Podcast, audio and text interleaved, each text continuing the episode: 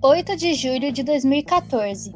O dia começa com os brasileiros ansiosos por mais um jogo da Copa, onde o Brasil irá jogar contra a Alemanha. O jogo será transmitido às 5 horas da tarde.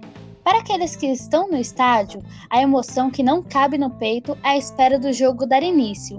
Já para os que estão aguardando em casa, a família se reúne para acompanhar o Brasileirão com aquele fogo verde e amarelo no coração.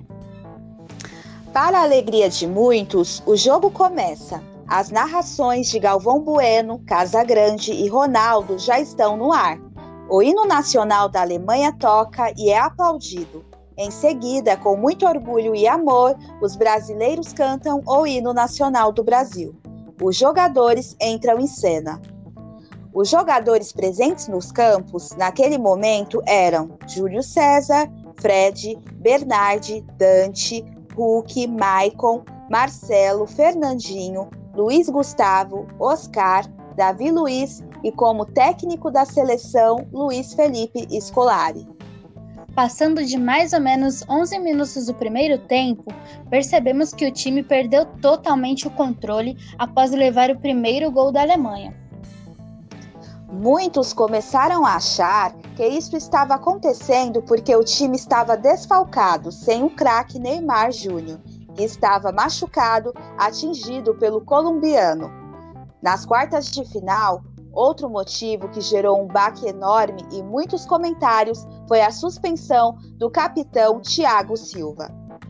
Em um espaço de seis minutos, ainda no primeiro tempo, o Brasil levou quatro gols da Alemanha como esquecer o placar que se tornou marcante na vida dos brasileiros, o desenrolar da partida e a incapacidade de reação do Brasil durante os seis minutos de pânico.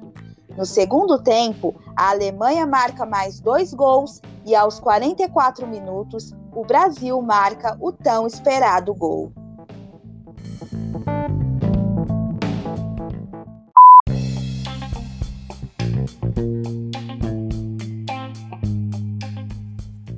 Essa Copa foi marcante na vida de cada um que sentiu a emoção e o frio na espinha. Falar sobre a derrota do Brasil para alguns não é fácil, e já outros levam o vexame para o lado do humor. São quase seis anos após o desastre, e essa história virou motivo de deboche. Em 1950, a derrota do Brasil contra o Uruguai teve toda uma tristeza entre os torcedores.